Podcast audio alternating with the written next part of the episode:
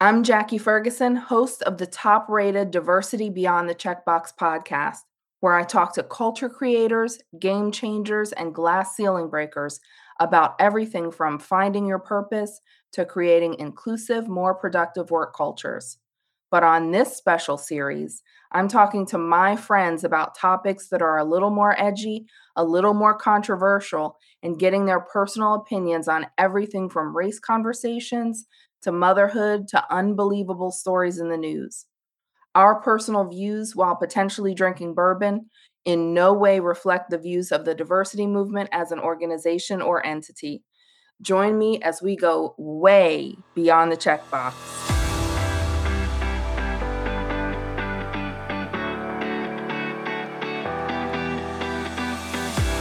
I am joined by some special guests to discuss today's topic fads, fatigue, and WTF moments for DEI practitioners. Welcome to the show, friends. Thank you for joining me. Will you each introduce yourselves? Hey, well, thanks for having me, and it's lovely to see all my friends and colleagues. I'm Susie Silver, she, her pronouns, and I'm a senior consultant with the diversity movement. And uh, beyond the diversity movement, I am an artist and uh, have a studio in downtown Raleigh. Um, also, an entrepreneur at heart. Have had a few businesses here and there, and uh, you know, really love the community. I am a wife. Uh, my amazing wife Anne is wonderful, and I've got two kids who are seven and a half and three and a half, and really just I, I mention it, but I love community and I love friends and just meeting people, hearing stories, and uh, just interested in a whole bunch of different things. Thanks, Susie. Kurt? Kurt Merriweather, VP of Products and co-founder at, uh, at the Diversity Movement, and so excited to hang out with not only my colleagues but my friends uh, to toast to all the stuff that we've done. Let's, do a toast. Let's do it. yeah, quick toast. Quick we are toast. all drinking BT dubs. podcasts and friends. Podcasts and friends. and so uh by day, thinking about ways to help organizations uh, be innovative with DEI uh, products and ways that they work. But apart from that, just having a, a, some eclectic interests, uh, musician. If I had the courage to pursue music, I probably wouldn't be on this podcast right now. Um, music is my first love. I've always loved listening to music and playing music, and uh, it kind of informs most of the things that I do. I uh, have four wonderful kids, ranging in ages from uh, out of the house, uh, no longer on the payroll, I love that uh, living in New York, living her best life. Like literally right now, she just sent me uh, a text with hanging out with some friends of ours who paid for dinner for her. So she's loving life right now. Uh, New York and nice. uh, my son Miles, who we Susie and I have a Miles, so Susie yes. has mm-hmm. Miles too. We share that. So he's back from NC State, uh, hanging out with us, and then two other two other ones, Ellis, uh, who I need to write a book about. So Ellis is a freshman in high school. There's so many Ellis stories, and then Reese, who's uh, the budding cheerleader. But I family is really important to me. One of the reasons that I'm here is because uh, my mom is here, uh, and so we had an opportunity just personally to celebrate her most recent birthday this past week. So I'm just excited and blessed to be able to do that by being here. So you know, music, family, friends, trying to stay active and healthy, and then doing some entrepreneurial things on the side as well. My goal, obviously, is not to have any free time. So uh, here we are. Shout out Valerie, my wonderful wife, and he, him pronouns. So I just wanted to make sure I added those two things. Thanks, Kurt. Jamie. Hello, everyone. My name is Jamie Ousterout, she, her pronouns. I am the head of client services at the Diversity Movement. So that means I'm the main point of contact for our clients and get to really provide advice and help our clients move forward on their diversity, equity, and inclusion journeys. So I am very fortunate to work with wonderful clients and wonderful friends and colleagues as well. Um, and, you know, so happy to be a part of your lives. Susie was just at her studio, amazing mm-hmm. artist Kurt and I also share a love of music, although I definitely can never go professional. I like to dabble with the piano. Um, community, I think, is the theme that that Susie and Kurt you both brought up, and that's really important to me being a part of the Raleigh community. So I serve as board co-chair of Raleigh City Farm, which is a local nonprofit that grows food and produce to serve our community, and we donate lots of produce to uh, other nonprofits that are fighting food insecurity and access. So that's really important work to me, uh, being a part of the community, helping friends, family. I have a husband Dave, who is a scientist. So I was an English and history major. He's the science guy. So together, I think we complement each other nicely. And yeah, just so so happy to be doing this work. I was an entrepreneur before as well. Had my own consulting firm, and then Jackie and Kurt won me over, pulled me from doing my own consulting work to joining this amazing team and being, as uh, Don, our CEO, calls it, the DEI Avengers. So I'm happy to be here today and, and to be a DEI Avenger with all of you. All right. Well, thank you for those wonderful introductions and allowing our listeners to get to know you a little bit. So, we're going to jump into question number one. Tell us when you were most frustrated as a practitioner. What happened? And then all names and companies need to be changed for privacy. you know, to be honest, it, it, there are a lot of frustrating moments. And for me, one of the the big ones when I become what I call fiery Jamie, as Kurt and Jackie know. we have a fiery Jamie Monday. Love fiery, love me some fiery Jamie. Um, is around data, data collection. And that's something that's because it's so important to have good data and be able to track progress. And so, you know, was was working with the client to try and figure that out and just kept coming up after roadblock after roadblock and so that was that was really frustrating I think, you know, even to the point of tears of I just mm-hmm. want to know the data so that mm-hmm. we can make change. Right. Um, but we were able to collaborate with the client, collaborate with other teams, pull in the right people and and make progress. And there's still, you know, countless issues. And I, I feel like data and Kurt, you probably have some things to say about that, being our VP of products, but how important it is, but how tough it is to have accurate data. So that was sort of one piece. Certainly, there have been lots of other personal moments as well, but I'm going to save those for some of the later questions. You don't want to share a personal moment, Jamie? I mean, I can. Well, I think for me, getting some emails, some of that that pushback when you know we work really hard to send out a really good communication. Yeah. And you get just certain employees that that aren't there yet. They're not ready, and no matter what you say, they're not going to be happy and they're going to write some really tough emails. And I know Jackie, you and I have even read some together, and right. we have to support each other. Mm-hmm. Like, what is this? Like, how can someone actually think this? Yeah. and it's especially hard when you work so hard on something too, and you almost you have to separate. You know, this isn't a personal attack. This is the work. That's right. Um, and so that's that's something else that that I'll, I'll share. But I'll turn it over to my other colleagues to comment. Susie and Kurt. I think some of the most frustrating moments for me are when I talk to leaders, mm. and we named um, our course and even this uh, podcast Beyond the Checkbox, but they're leaders who are literally checking the box. Mm-hmm. And I get upset because first, you know, passionate and believe in what we're doing and the impact that it can make, but also the public stances that leaders make in front of the companies that they are charged to lead and their employees believe what they're saying mm. but behind closed doors based on the conversations that i've had it's clear they're checking the box yeah and so that's that's probably the hardest thing for me is to see the you know the dichotomy between what's expressed publicly versus how they appear to behave in a mm. tighter circle.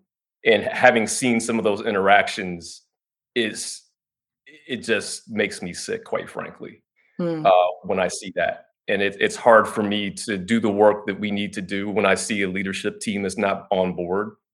But the reason that I want to do it is because the employees deserve better yeah. And so I'm really doing it. And when I find myself in those kinds of situations, I'm doing it for the team, uh, in spite of what I see. And so that's that's the hardest thing for me is to see that disconnect between the public persona versus what the true thought process is behind the work that we do. Yeah. I just want to comment on that, Kurt, because I remember there was one time where I was frustrated too about they're not buying into this. And you said, we're doing it for the employees, not for the leaders. And that was such an important moment for me. And I really, I still think about that. And so I appreciate that perspective a lot. And just wanted to comment on that. Love that. Yeah, it's, it's, those points are amazing. And I think a little bit further on, on both of the points and, and Kurt, uh, specifically with the leadership, one that the public facing, then what's happening internally, and also it digresses slightly with uh, organizations that have appointed a leader. Maybe it's a chief diversity officer or a, a senior manager, whatever the position is. And it's generally a department of one. It's a team of one. And then these expectations of so not so much for myself which i know digressing from the question. I have plenty of things to share but I think that's something that is frustrating for us to see because we're working right alongside a lot of these teams of one. And finally, maybe we have been brought in to help or to support or we know so many people in the community that have these roles and they've been brought in and it's it's almost as if they're set up for the not having success mm-hmm. because mm-hmm. there's these expectations of so much changing and the pace and and then there aren't enough resources you know financially or yeah. time wise and and all these different things and that can come from leadership quite often you know of you're going to come in and be the one person to change it all and save it all and and here you have this harsh timeline and this harsh budget and really that's unrealistic. And that's very frustrating to see of colleagues outside of our organization and just how hard that is for them. So it's a bit of a digression um, of course from the from the question and the points made but i just it, for some reason that popped into my head and i thought well we need to share that because um, that's for our community as a whole as practitioners. Thank you susie. I appreciate that now, getting a little bit more into the nitty gritty, I'll share a couple of stories that experiences that have frustrated me. One, I was talking to a senior leader of an organization, and no matter what I said, this senior leader was like hesitant. But when Kurt said the exact same thing, he was like, Oh, that's a great idea. Kurt, do you remember this? I do recall that. oh my god! And I was like, "What the hell?" Because I'm like, I, I just said that, and he, for whatever reason, right? Gender bias, whatever. I think it's a gender bias. He was not into it. So then I started, you know, and Kurt has, first of all, Kurt says things in a way that's just so much more lovely than I say them, like very direct but it's the same thing. And I'm like, what the hell? So I'm sitting there like blinking like the the you know the blinking meme guy that's like and I'm like that, that, was one of the things that, that irritated me. And mm-hmm. because you can see bias, even though they're like, yeah, let's do this diversity thing. And they're still human, right? And they're still moving through those things. And that was a tough one. And then for me, when I have conversations about race in particular, because I'm biracial, that can be tough, especially when I'm in a room with like a you know a mixed race crowd. Because if I'm leaning on the, you know, we're all learning this together, start from where you are, right? Then I've got this group over here that's like, yeah, she doesn't get it, right? And then if I lean into you know, critical race theory, which by the way, just for everyone listening, is American history. Just just a note. But if I'm leaning into that, then the the people that are like new to diversity are looking at me like I just bit the head off a bat, right? and I'm like, okay, what like where do I go? How do I stay yeah. in the middle lane, right? Because you've got to mm-hmm. message both sides and then find the the happy medium. So it's a tough business. Like it's tough work. It's emotional. It's scary for a lot of people. It's against what they grew up believing for a lot of people. So mm-hmm. kudos to everybody yeah. that's doing this work because it is it is hard work. Yeah, Jackie, can I can I add to that a little bit? I'll I'll digress into some really personal things. Of course, being part of the LGBTQ plus community, you know, I've I've had so much personally, of course, of loving myself, accepting myself that I have gone through and and you all have heard my story um, but that has been hard in spaces as well because i often challenge assumptions in many different ways and that could be on race that can be on ethnicity that could be on all kinds of different things and i really have have known and acknowledge and accept that i have put myself willingly into uh, an education moment for a lot of people which I have done that willingly and I will continue to do so. I'm very passionate about it. It's part of my purpose, but it is emotional and it is tiring. And there's that emotional labor component to a, a lot of what we all do. Um, but being in that space of, you know, I, I, I don't visually represent stereotype mm. for a lot of people. And so to challenge, you know, what people have grown up knowing, believing. So sometimes it's, well, how could you be part of this community and you know i always ask thoughtful questions in response to some of those things or you know i'm speaking about my own community and still having people you know come up immediately or raise hand and say well i just it's like they shut off you know and and not willing to listen. And just let's i always talk about the noise taking away some of the noise and let's let's connect human to human. And so getting through some of that and that can be day after day it could be one hour to the next depending on how much i'm doing in one day. And so i think that fatigue and just being faced with that day after day it's interesting but i do remember the root of my why Mm-hmm. And that helps reground me and kind of recenter my why. And it's I it's okay that I challenge assumptions. Um, and so I could go a lot on that, but I think to point what's what's difficult or what's been frustrating of just, well, I'm glad you're here, but you know, I I don't agree with your, you know, you all know my thing about the word lifestyle. Please don't use it for many reasons, you know, but I don't agree with your lifestyle or I don't, and I'm, and I'm a human being in front of you speaking generally pretty openly about my story as much as I can because it's a human component. It's beyond me, is what I feel.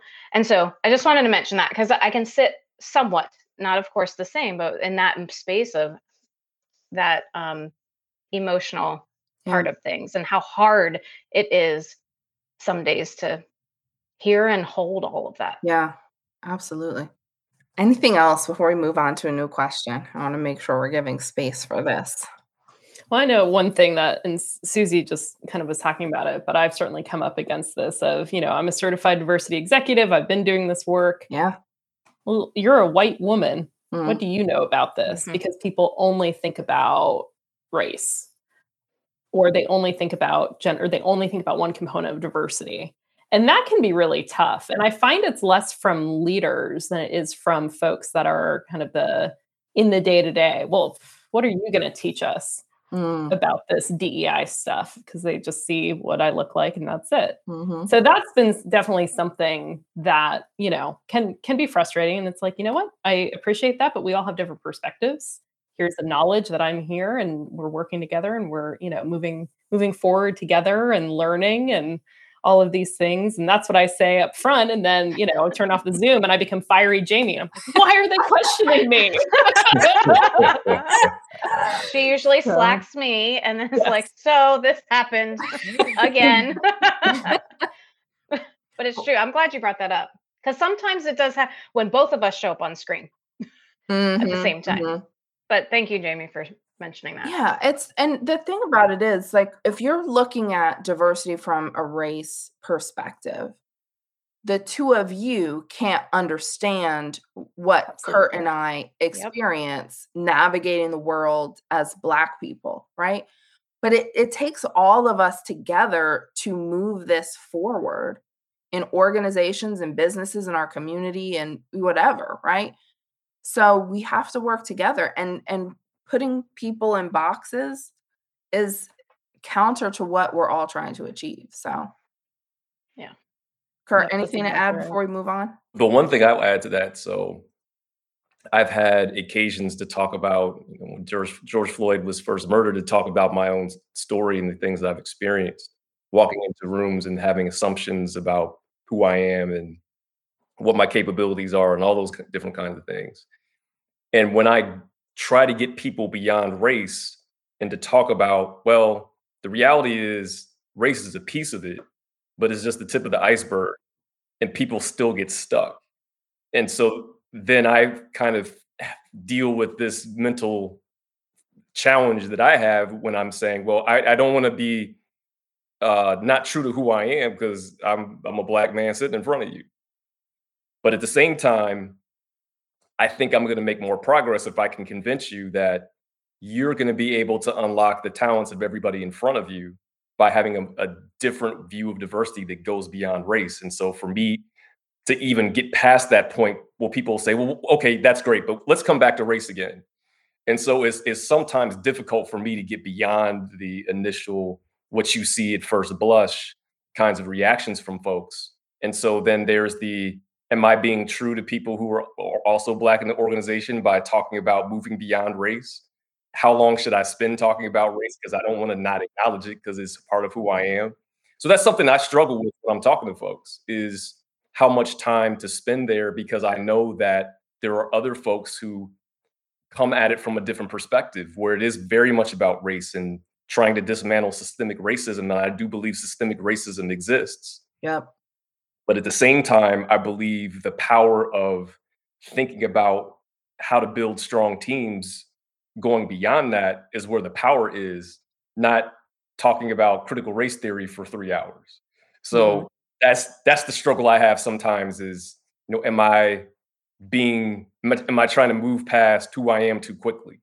Uh, mm-hmm. And I see people try to push me back to, well, we're just going to talk about diversity and diversity equals race. So let's talk about your experience so I can understand.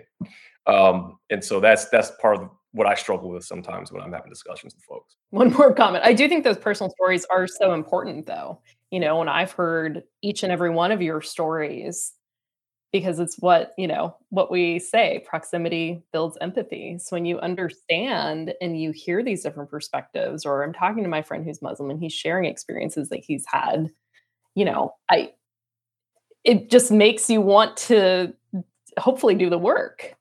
Right. Exactly. Um, and and so you know, I do think it is hard, Kirks. It's that that split of the personal, eh, but then going going beyond your own personal story. That personal piece, people, you know, that's important. It's really important.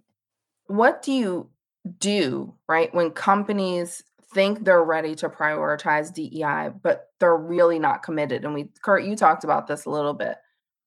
It's like you know, when you share all the things that are inequitable within our systems and workplaces, and some people are like, oh my God, like forget it, right?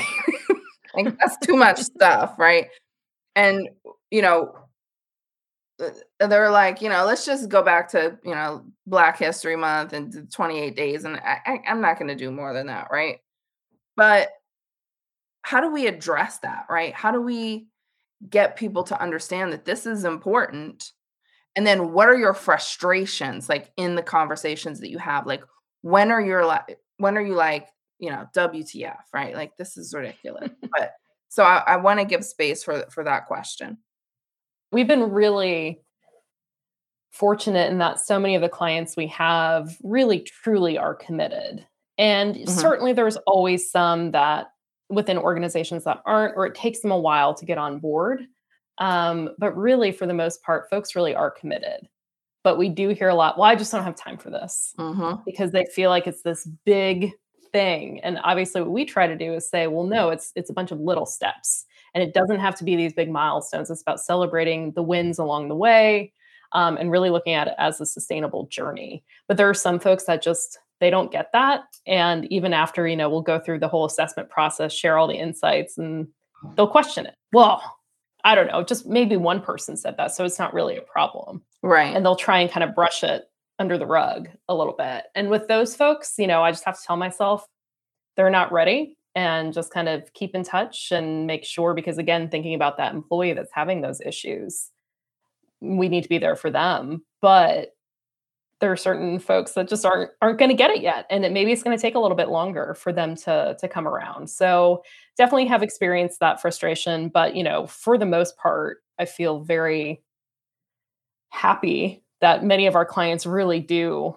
care and they yeah. really do want to make a difference um so it's you know every day is different some days are great and you'll see the progress that clients are making and it's like yes you like look at this thing you did right this is amazing and then other days it just feels like the world is falling apart mm-hmm. Mm-hmm. so yeah i think um you know jamie and i work so closely together uh, just on kind of our side of things with with uh, clients and and and we all work with clients and we all work with our people. I think you know creating a sustainable plan and something that is like jamie said bite size so one we provide the insights but i really love our action plans because it does break things down where sometimes not being on on board or kind of it just seems like it's too much. As jamie said it's this big thing and i don't know if we have time. How are we going to do this? And then that spiral happens. I mean that's a natural reaction for a lot of people yeah. for any of us if something big is coming at us. And so you know, I think whether it's with us, which I hope, or it's something that people are listening and kind of taking on themselves, is think about what is attainable and what's actionable. And to me, this is a personal statement. Nothing is too small. We want to keep that journey in progress heading forward and celebrate those wins. But I think that creates more buy in. And those are conversations we can have. Hey, look, okay, we've got all this. Let's pick one thing let's talk about this mm-hmm. let's break this down so that's more on the strategy and sustainability side now sometimes those emotions and just kind of that general buy-in and um, Don's done it. All, all of us have done it where we just yeah. take leaders and do one on one conversations. So that is something when I kind of get to the frustration level or the WTF level, take a deep breath, usually have a conversation with Jamie or somebody else on our team.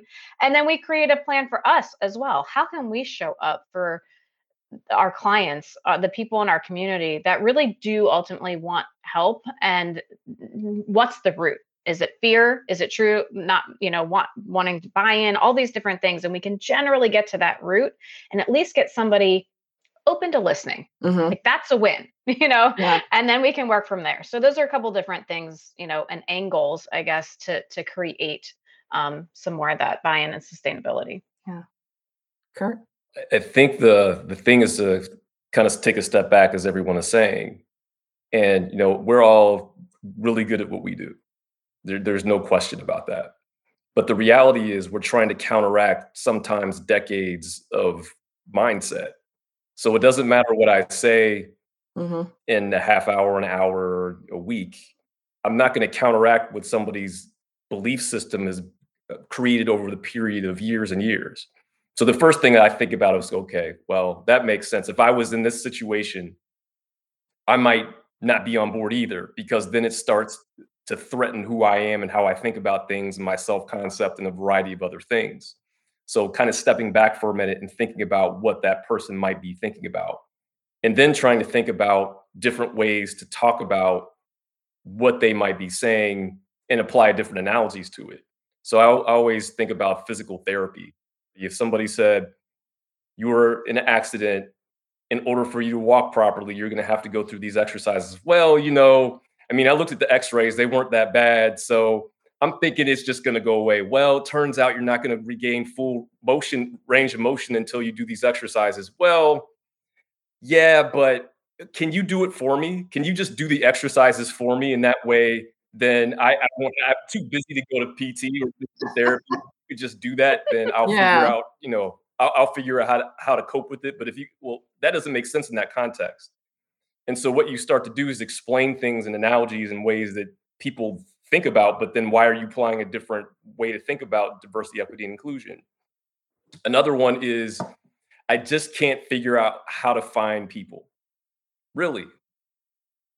Well, if you applied that to customers and said, you know, I just can't find any good customers. I've been out there looking and I just can't figure out how to grow my business anymore. Well, that doesn't make any sense. If the leader said that over time, they wouldn't have their job anymore.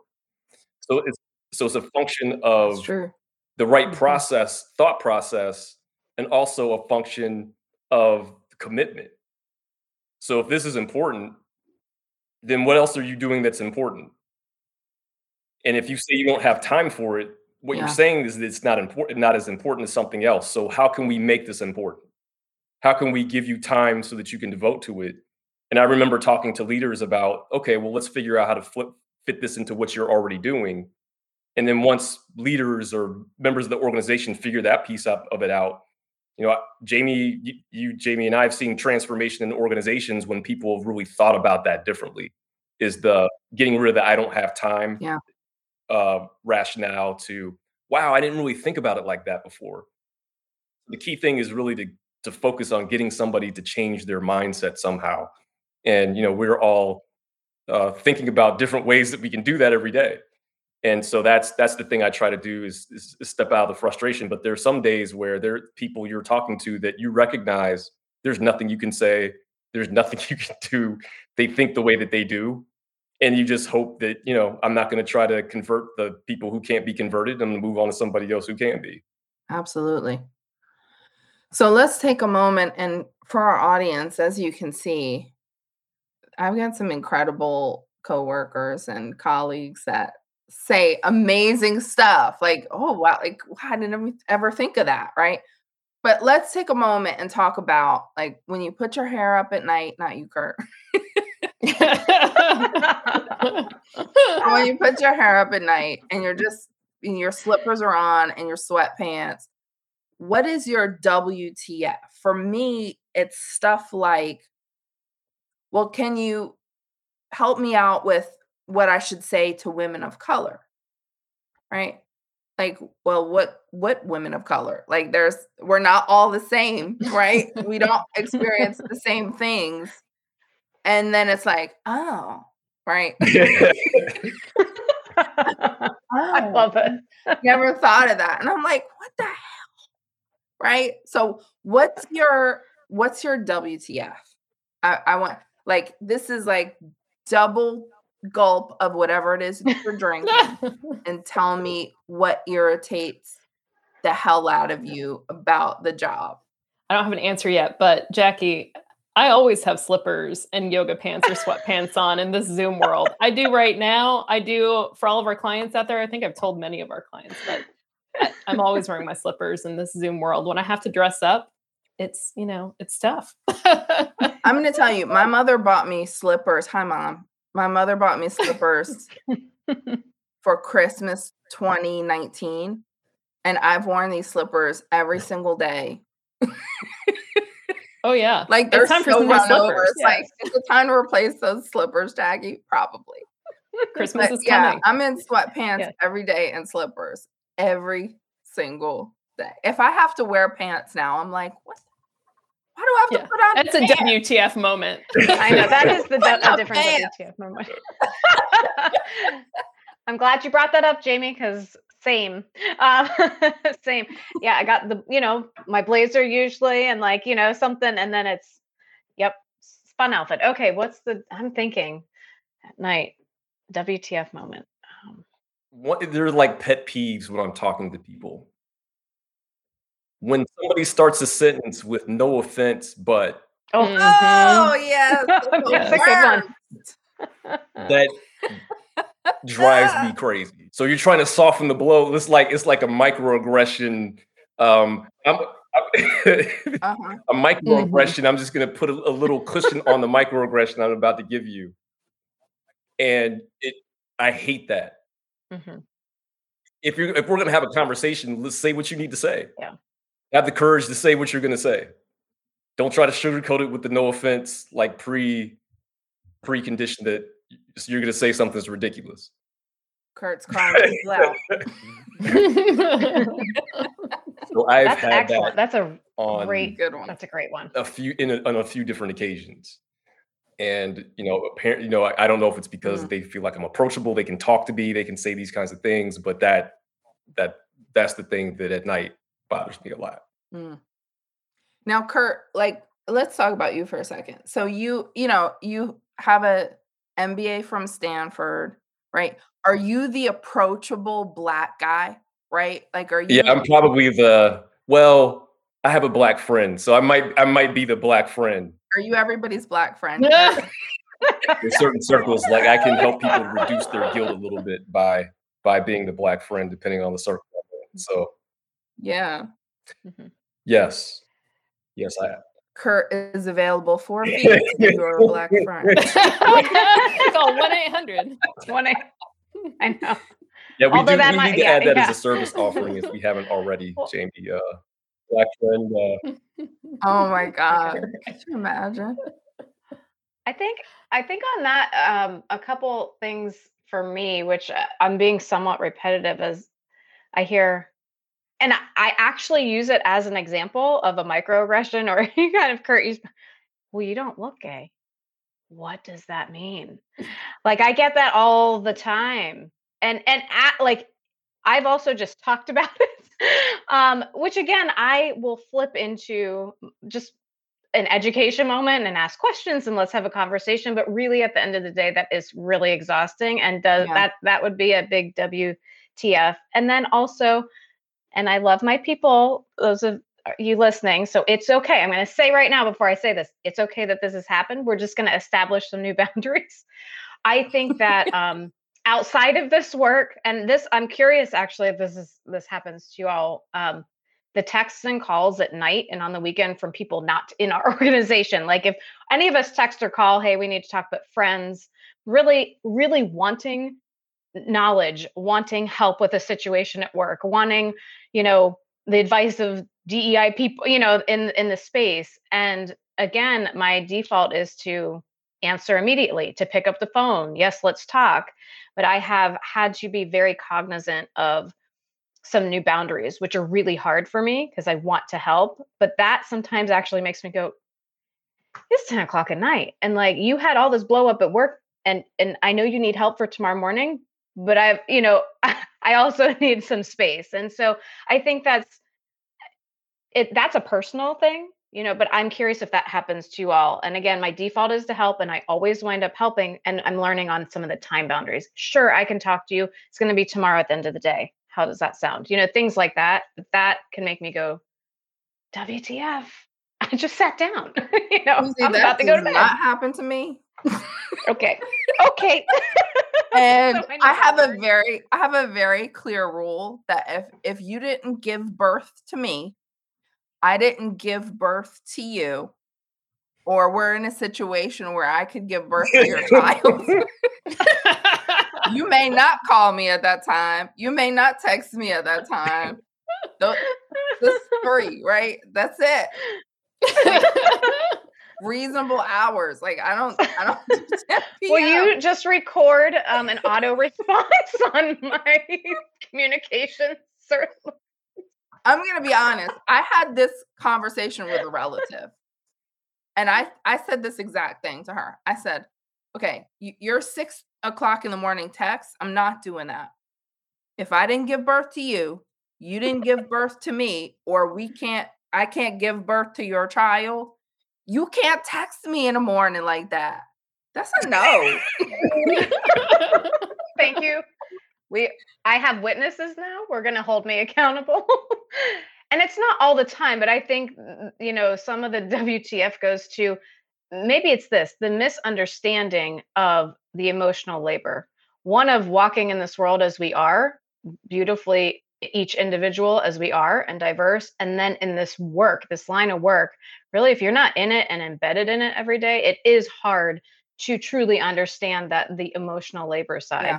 um, of it and and i think we you know and i'm trying to be more cognizant of that to protect our team, my productivity, and my commitment to Absolutely. us because that's where the burnout comes and all that. So those are my WTF moments. Jamie, putting you on the spot. no, I don't. I mean, I feel like I have so many WTF. I'm like, why? Why? Is, why? I think a lot, you know, some of it too is I get, well, you can't be an expert. And then on the other side, it's like, what? Well, you're DEI. Like you should be the expert. Why don't you know the answer to this very mm. specific question? it's like because I don't know you're everything DEI. everything. Did yeah. you have a sash? This where's your DEI sash? Yeah, Miss DEI. That's right. That's right. Oh my god. Um, so my you know my more is it's less so from work because you know again the people that we're working with generally do like they want to be there and i really do want to be there for them and i want to be able to answer their questions. But it goes back to susie what you're saying but they're paying us too. It's not like we're just giving this out for free the way that certain friends you know might be. And so mine is more i think from friends and family who don't always get well, why why the hell are you doing this dei thing Mm-hmm. Um, and that's been probably the biggest WTF moments for me. And I know I've shared with all of you and you've all been there. And it's, you know, it's just like trying to change the world. Why can't you be excited about this? um, so I think that that's where more of my WTF of, well, why, why you're not an expert? And then why aren't you the, like, I can't be the right amount of ex- expert. and we always say all the time, like, we're, even though we are DEI practitioners, DEI experts, we're learning every day. Yeah. And and I think that's so important to remember and to to share with people because it makes them feel better too. And we're all like Jackie you just said a few minutes ago, we're all trying to get better together. Mm-hmm. It takes all of us to do that. So just because, you know, DEI practitioner, I'm not the expert, but I do know some things. So maybe you should listen to me. So I, I have difficulty with that kind of fine line of uh, you know, how people perceive me, I guess. So smart. Thank you for sharing that. Well, let's lean into that really quick. So, how do we navigate? Because we'll put this out right before Christmas, right? How do we navigate the holidays with family members that are not on this DEI journey? Like, what do we do when someone's saying something where you just want to hit them with the turkey drumstick? Just beat them with a turkey drumstick. What do you what do you do? I do try to practice what we preach as much as I can and ask open-ended questions. What makes you say that? You know, why do you why do you think that? And then that can can open up the the dialogue. And Jackie, you shared something with me the other day that I've ingrained into my head, which is are you open to a different perspective? Mm-hmm. And then if they say yes, then you can start sharing. And for me, I'm, you know, deciding when is it a learning moment and when can I share something that maybe will move someone further along on their journey? And when am I not emotionally prepared or in the right state mm. to have that conversation? Yeah. And and trying to to decide. But for me, you know, I want to set a good example to the next generation. And I want them to know that I accept each and every one of them for who they are and so when I can say things that will impact them, I try to make sure that I'm that I'm doing that as opposed to if someone's just trying to get a rise out of, you know, yeah. Miss DEI. Miss DEI. Um, so that's that's one of the things. The other thing too um, is that again, because so many people just immediately go to race, mm. is to open it up. And so I've been able to relate to people because I'll bring up, you know, our, our partner, John Samuel. Mm-hmm. He's a man who is blind, and I'll talk about his story. And people are like, oh, I didn't think about that. Because sometimes people aren't ready. Sometimes people aren't ready to talk about sexual orientation. And, but if you can, you know, talk to someone about a different element of diversity that maybe they hadn't considered before, that tends, you know, then they get it and they start to see it. And I've done that with a few family members. And it, it is, it's, oh, yeah, I never thought about that. And so we're moving from that critical, why are you doing this DEI stuff, to curious, oh, how, how do you do that? How do you talk about disability or accessibility? Um, so that's something else that I try to think about as well and bring it back to that person and that person's, you know, experiences. And we all, you know, had different upbringings and all of that. Um, even if it's family, you know, it's it's still mm-hmm. very different. Um, so those are some yeah. of the things that I try to keep in mind, but I'll be honest, I'm very good in front of clients, but when it comes to my own family or friends, sometimes it's it's a little bit more difficult. And fiery Jamie comes out even more. Fiery Jamie, fiery Jamie, back. I th- think with family, to Jamie's point, it's harder because you've got this built-in mm. history, mm. and your family members know how to push buttons. And say That's the wrong, true. say the, well, the, right or the wrong thing, do. depending on how you think about it. From their point of view, it's the right thing because I'm going to try to get a right you. As Jamie takes a sip of wine. Sorry, yeah, to extinguish fiery Jamie uh, before. It, fiery Jamie needs some wine. Yeah, but that, that's the challenge: is that when you've got when you have a relationship with somebody, there, there's a whole there's another dynamic at play where and I've been reading this book about feedback and having conversations. And one of the triggers in when you're having a discussion with somebody is the relationship feedback plus what they're saying, plus the truth of what they're saying. So if you add all those things together, then it's even is even more difficult. So that's why you get so upset because it's about the relationship. I know what you're doing. You're trying to get a rise out of me. So then the So the first thing to, to do is to separate the relationship first and then say, okay, how do I approach this? And get family members to understand, especially when they're confronting somebody who co- confronting a belief or something that's counter eh, to what they believe is it's not about agreement because that's I think that's where people get stuck. I'm not getting you to agree. I'm not trying to get you to agree. What I'm trying to get you to do is understand. So if you can understand yeah. where this other group might be coming from, as opposed to agreement, all I'm trying to get people to do is have space for having great relationships and having great ideas and creating the right environment. That doesn't mean I agree. And so that's where a lot of the tension comes in family, where you're trying to convince somebody that you're right and they're wrong, and you're gonna get them to agree to this other point of view. Versus, no, when I'm not trying to get you to do that. If you have a Mhm. conversation with somebody to understand their point of view, are you gonna are you gonna know less after the conversation or not? I haven't I haven't been in part of a conversation where I've known less afterwards. So at the very least, I'll know the same thing that I knew before, but I'm not going to know less. And so it's being able to shape things, shape that conversation that way, but is is really difficult because of that relationship piece. So if you can remove the relationship Yeah. from the conversation and then pretend you're talking to a client, as hard as it is, that I think that's the key. But you know, that's that's me saying this with a glass of wine in my hand on a podcast versus actually doing it face to face with the, the person that I've got that history with. That's good advice. yeah, let's all call each other on, you know, uh, upcoming holiday on Christmas and see where we're at. We need to start a Right. text thread. On the 26th, how did it go? Oh, yeah, exactly. Are you Yeah, okay? report back. Right. Susie. Yeah, I mean, just echoing what both Kurt and Jamie said. Another, um, sm- you know, small addition is the decision to uh, make sure you're psychologically safe. Mm, You know, and what is productive and safe.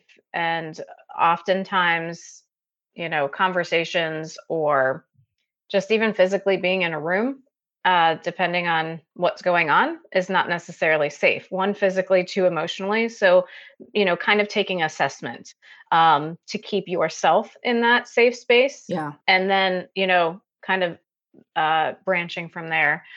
And um, you know, I I listen to. I have to look this up, and maybe we can figure it out and put it in show notes.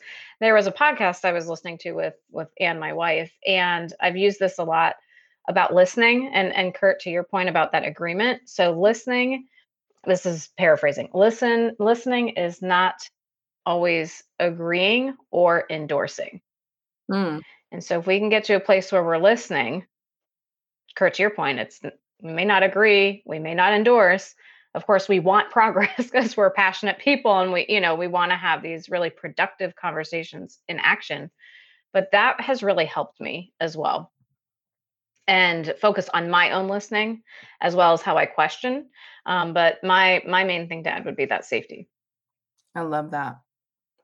For me, I have my work ASMR voice where I'm very safe and easy to talk to.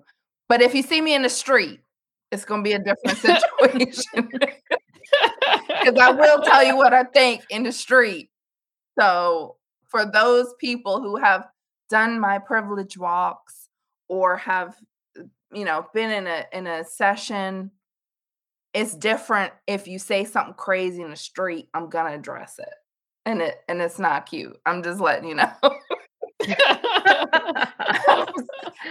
Can I add one thing? So I was thinking about the WTF moment, and my the other thing that's really frustrating. Why are you making this political? And we see this a oh, lot in oh, emails that we oh, send Oh, Kurt out. and I go when we hear and the it's word. so frustrating. So it's like I'm not, and it's to your point, Kurt. Like I'm not trying to make you change your vote. I'm not trying to make you do that, but I'm trying to make you wake the hell up Yes. to what's happening. And it's not political, and that that becomes very frustrating. Um, or oh, you're just being woke, and it's like no, I'm Well, trying to tell and- you how it is.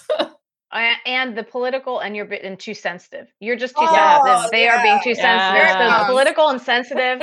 that's it. Thank you for unlocking that, Jamie. yes, I thought of it earlier, and I was like, "Wait a second, I have it. I have my WTF yeah. moment." it- just to add to that, just uh, mine is more mine are coming out where you have people talking about, well, I don't really like to talk about what I do publicly, but I donate to these causes.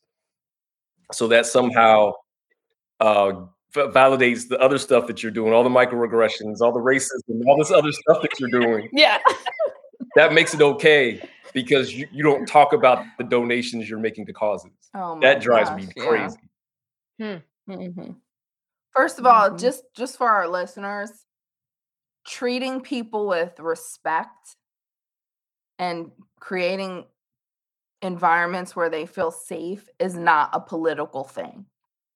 So can we say that? Can we acknowledge that first? And if you're making it political, and Jamie, you're so right. Because they're like, you know, politically correct. It's political. Mhm. It's not political. It's just human rights, human dignity. What nothing is political about Yep. that. We can talk about what it feels like to be a political pawn. but we won't maybe we won't tonight. just so- just on that. I mean, but exactly, right? Yeah. It's not political, but some many underrepresented communities have been the pawns of that. That's So, right. Mhm.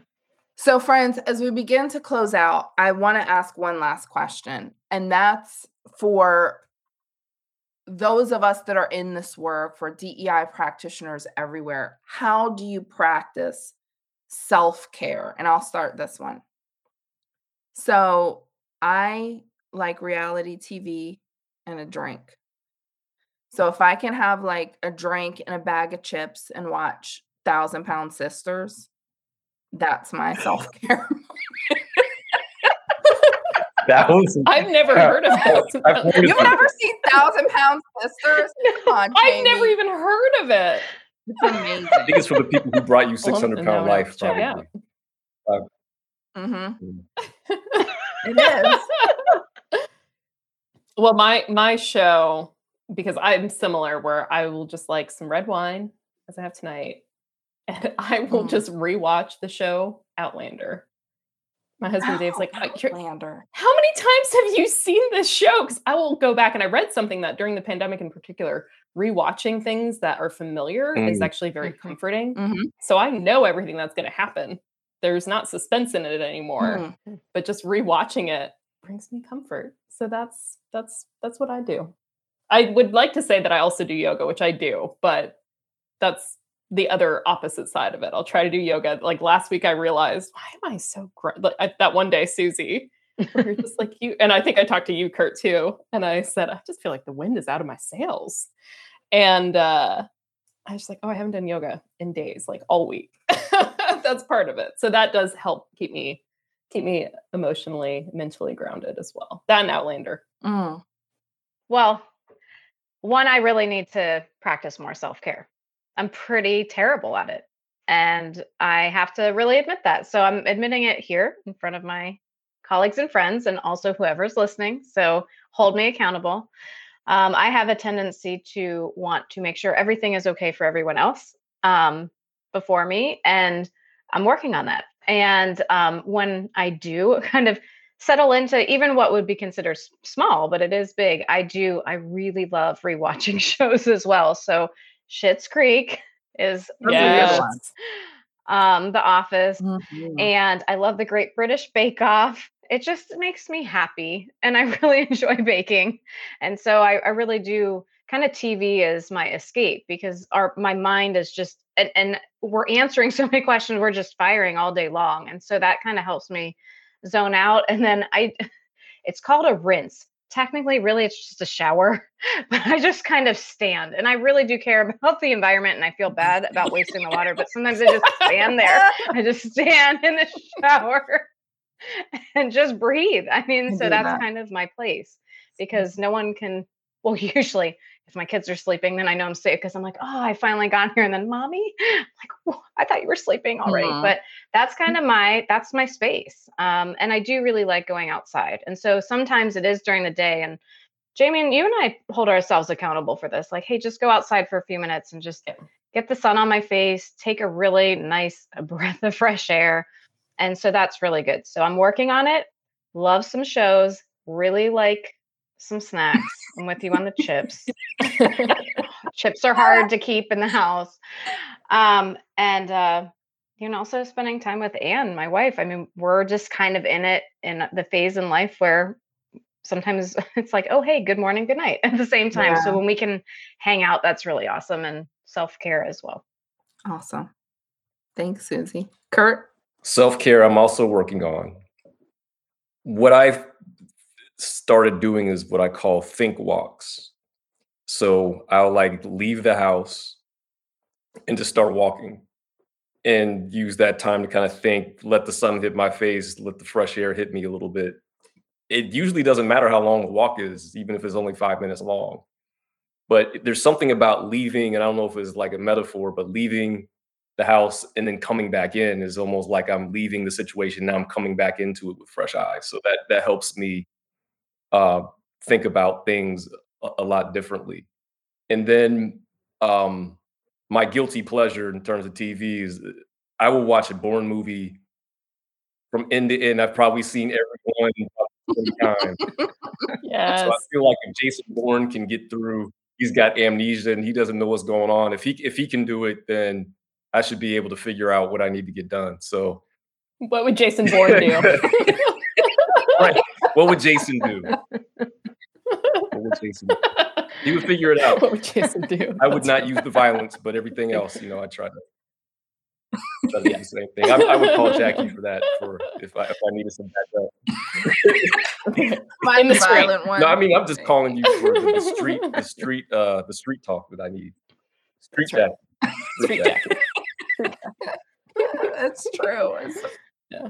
So the walk thing is right. And I think I've shared it with someone on this call, but there's this uh, meme. Sorry, I have to share this. And it's this eagle walking, uh, you know, with his talons. It's so ridiculous. And it just, the caption is, I'm going on a stupid walk for my stupid mental health. and it's so true. And that's exactly, Kurt, what I was thinking when you were saying that, because I try and walk as well in our neighborhood. And I'm going every day, I'm going on a stupid walk for my stupid mental health. but it helps. It helps. So look up, listeners, look up that meme, Google it. It's great. That's I promise awesome. you won't be disappointed. and mental health is very important. Emotional wellness is so important no matter what you do, but especially as DEI practitioners, we have to be very aware and conscious of that.